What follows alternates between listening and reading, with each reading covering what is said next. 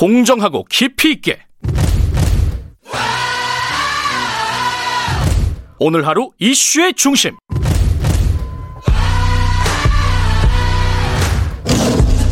김경래의 최강 시사.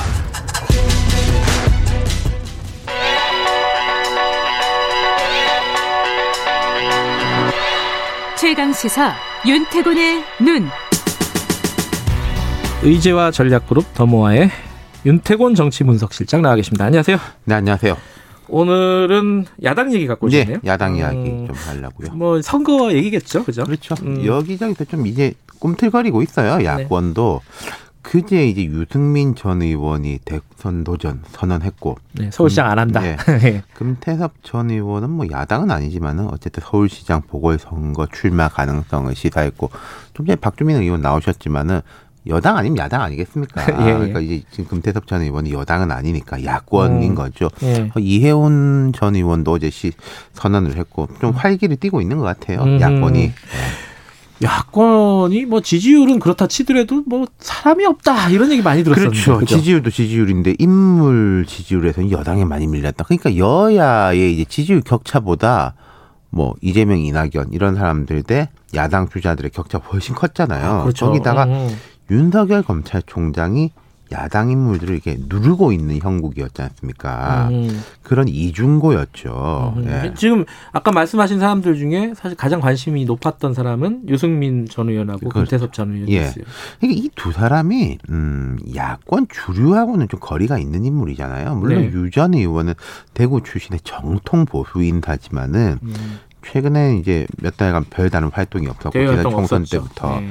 그리고 지금 이제 근데 국민의힘 상황을 짚어보면은 뭐 이 사람들은 원래 우리 식구고 아니고 그게 큰 문제가 아닌 것 같아요. 그렇게 보이세요? 어떤 그렇죠. 이유로요? 음. 두 가지 이유가 있는 게 짚어보면은 이미 지난 총선 때 예. 황교안 대표 시절에도 친박 공천 배제가 많이 됐었어요, 사실은. 아 공천 때 이미 예, TK 음. 지역에서도 특히 예. 그리고 뭐 강경 보수, 강경 친박 이런 쪽들 뭐 공화당 등등 뭐 지금 이제 이름도 이제 새삼스럽지만은 여러 군소 정당들이 공화당 다 낙선이 됐죠. 예. 예. 그러니까 국민의힘이 지난 공, 총선 공천을 거치면서 숫자도 줄었지만은 그런 좀 강성 인물들이 많이 음흠. 빠졌다. 음흠. 그리고 당내에서도 김종인 체제에 불만이 있는 사람들은 실제로 상당수입니다. 음흠. 하지만 그게 뭐 친박으로 돌아가자, 뭐 강성 보수로 돌아가자. 그렇게 연결은 안 되거든요. 예. 제일 상징적인 게 이런 거예요. 야권 지지층이 네. 윤석열 검찰총장을 대선 주자로 지지한다. 음. 무슨 뜻이겠습니까? 그 박근혜 전 대통령하고도 연결돼 그렇죠. 뭐. 있잖아요, 사실은. 예. 야권 지지층에서 이제 탄핵이니 뭐 전임 대통령 구속이니 그런 거 신경 안 쓴다라는 표현이 바로 아. 윤석열에 대한 지금 지지로 연결된다는 거죠. 오, 그, 그거 중요하지 않다, 그렇죠. 지금. 뭐 전혀 신경 안 쓴다. 음. 그리고 이제 두 번째로는 당의 분위기가 뭐 서울시장, 부산시장 우리 당 간판 아니면 안 된다. 뭐 밖에 인사가 나가면 입당해야 된다. 그런 이야기하는 사람이 거의 없어요. 음. 이게 바- 밖에서 당신들이 담을 허물어뜨리라가 아니라 알아서 음. 먼저 이제 허물어뜨리고 있다. 그러니까 뭐 금태섭이 된다 안 된다 이런 뜻이 아니라 뭐 음. 안철수 전 대표 같은 거 이미 뭐 거의 같은 식구처럼 이야기를 하고 있지 않습니까? 예. 그러니까 이제 국민의힘 후보하고 외부 후보의 단일화 경선 2011년 그 당시 박원순 모델 무소속인 박원순 후보하고 민주당의 박영선 후보가 단일화 경선을 했거든요. 음. 그래서 박원순 후보가 됐죠. 당선까지 이어지고 이런 이야기가 밖에서 나오는 게 아니라 국민의힘 안에서 나오고 있다. 음. 그러니까 민주당을 꺾는 게 제1 목표지 다른 건 중요한 게 아니다. 이게 국민의힘 분위기라는 거죠. 뭐 어쨌든 선거와 관련해서 문턱이 나- 많이 낮아졌다. 어, 이렇게 볼 수 있겠네요. 그렇죠. 그러니까 지금 대선 주자 지지율을 보면 제가 이제 윤석열 총장 말씀드렸지만 맨 앞이고 그 다음이 뭐 홍준표, 안철수, 오세훈, 유승민, 원희룡 뭐 이게 이제 등수는 아니고 뭐 대략 이런 순서지 않습니까? 예, 예.